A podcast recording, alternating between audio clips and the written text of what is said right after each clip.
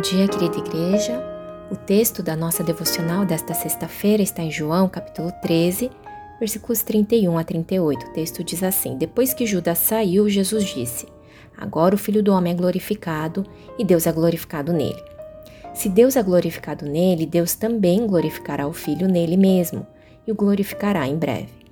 Meus filhinhos, vou estar com vocês apenas mais um pouco.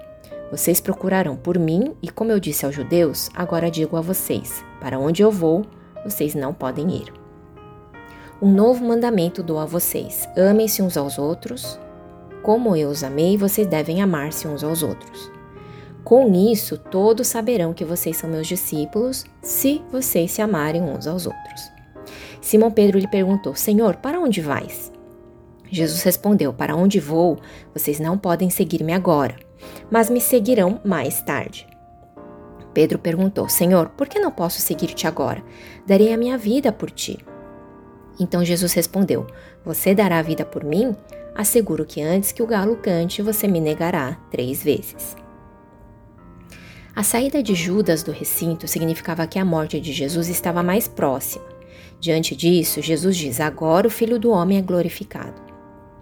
Jesus conhecia e se submeteu ao caminho para a glorificação.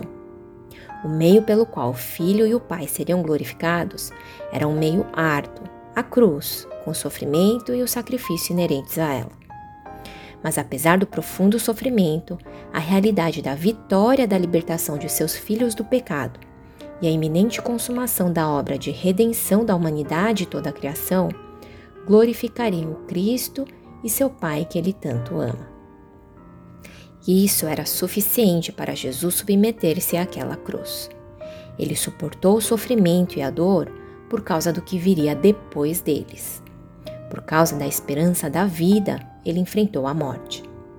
Por causa do consolo presente, ele suportou o sofrimento. E aqui nos lembramos então do sofrimento atrelado ao Evangelho, do sacrifício que gera vida, aos quais o apóstolo Paulo se refere em Romanos 8, 28 a 39, quando ele cita o Salmo 44 e diz: Por amor de ti enfrentamos a morte todos os dias. Somos considerados como ovelhas destinadas ao matadouro. Mas em todas essas coisas somos mais que vencedores, por meio daquele que nos amou. O discurso de Jesus segue e vemos nos versículos 34 e 35 o Senhor dar um novo mandamento aos seus discípulos. Certamente, amar o próximo não era um mandamento inédito, já que os Dez Mandamentos e toda a lei mosaica tratavam dessa responsabilidade interpessoal. Mas agora, além da lei escrita, a palavra, o Verbo encarnado, era o exemplo absoluto do cumprimento de todas as leis em Jesus. Esse Jesus que acabara de lavar os pés dos discípulos também iria entregar sua própria vida em favor do outro. Como eu os amei, vocês devem amar-se uns aos outros. Versículo 34. Além disso, além desse chamado expresso para imitar o Mestre, o Senhor, Jesus acrescentou a responsabilidade também missional do mandamento para amarmos uns aos outros. Vejam o versículo 35. Com isso, amar um ao outro, todos saberão que vocês são meus discípulos, se vocês se amarem uns aos outros. Significa que o amar um ao outro não é o fim em si mesmo. É um mandamento com finalidade. A finalidade de que outros reconheçam o Mestre, o Senhor a quem servimos, através da maneira como nos relacionamos. Quando amamos uns aos outros da mesma maneira que Jesus nos amou, com humildade, serviço e sacrifício, então o Cristo humilde que se sacrificou e serviu por amor é também anunciado. John Ryle faz a seguinte aplicação: Jesus não está dizendo que as marcas do verdadeiro discípulo são dons espirituais, milagres, ortodoxia ou conhecimento bíblico, mas que o discípulo de Cristo é conhecido pelo amor. Não faz sentido para as pessoas ouvirem de nós acerca de eleição, regeneração, justificação, conversão, se elas não observarem em nós a prática do amor. Por fim, os versículos 36 a 38 registram as palavras que Jesus responde a Pedro quando este insiste que o Senhor lhes diga e os leve junto, para onde Jesus está dizendo ir e que os discípulos não poderiam acompanhá-lo. De fato, o caminho para a cruz, até que sua obra se completasse, seria um caminho que Jesus trilharia só.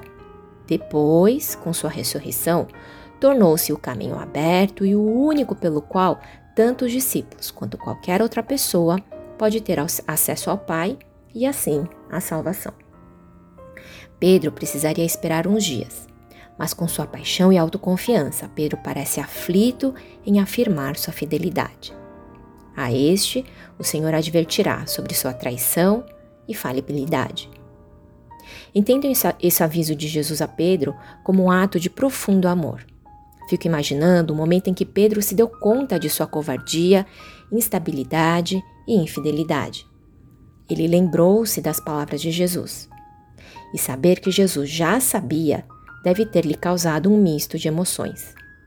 Culpa por não ter conseguido manter-se fiel mesmo diante da ameaça de morte, mas alívio em perceber que o Senhor ainda assim não desistira dele.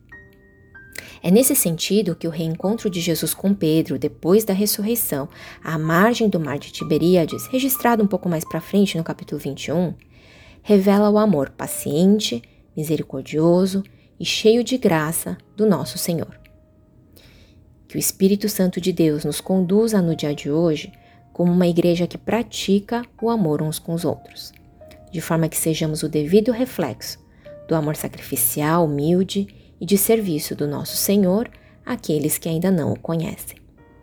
E que, diante da realidade da nossa falibilidade e infidelidade, sejamos lembrados do Senhor que não se surpreende com nossas falhas, mas é bondoso e paciente para nos perdoar, restaurar e fortalecer nossa fé, santidade e fidelidade. Se hoje é um dia em que você se encontra frustrado com suas imperfeições, pecados e fé instável, concentre-se no arrependimento e perdão que nos é viabilizado pela obra que Cristo consumou na cruz.